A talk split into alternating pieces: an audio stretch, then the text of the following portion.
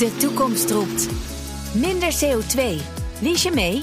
Dit is het moment om te kiezen voor de Tesla Model 3, Toyota Pro-Ace Electric of Volkswagen ID3. Uitstoot verminderen doe je samen met mobilityservice.nl. De column van Marianne Zwagerman. Gisteren liet ik mijn schaatsen slijpen. Op Twitter duwden direct allerlei wijsneusjes grafieken in mijn gezicht. Over drie dagen dooi. Maar ik heb weer mannen al lang uit mijn filterbubbel gegooid. Ze kletsen maar wat. En als je geen gewaste oogsten hebt en je verplaatst je in een fatsoenlijke four-wheel drive... is het ook een beetje mal om te willen weten wat voor weer het wordt. Dat media die onzin verspreiden is schadelijk, twitterde boekhandelaar Erik van Doren. De hysterische weerberichten, voorzien van alarmerende codes, kosten hem en andere winkeliers handel. 15 tot 25 procent van zijn klanten blijft weg als er weer een code wordt afgekondigd.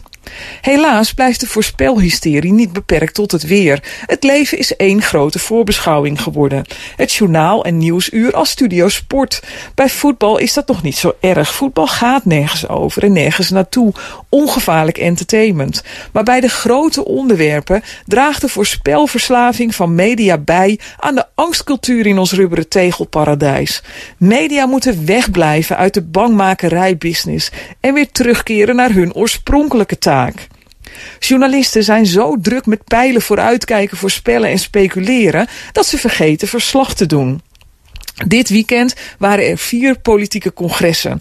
Dus radio aan, kranten lezen, maar over de politieke plannen en koersen kom ik zo niks te weten. Ik moet de tweets van politici en de sites van de partijen raadplegen om bijvoorbeeld de prachtige tekst over langmoedigheid van SGP-leider Van de Staaij te kunnen lezen.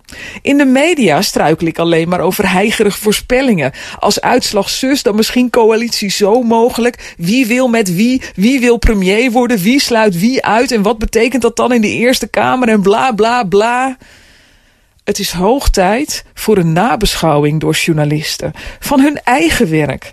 Want vrijwel nooit komt er iets uit van de voorspellingen die zij zo gretig de wereld inslingeren. De Britse economie na de brexit, de verkiezing van Trump, de werkgelegenheid en het consumentenvertrouwen sinds zijn verkiezing. Nooit klopt er iets.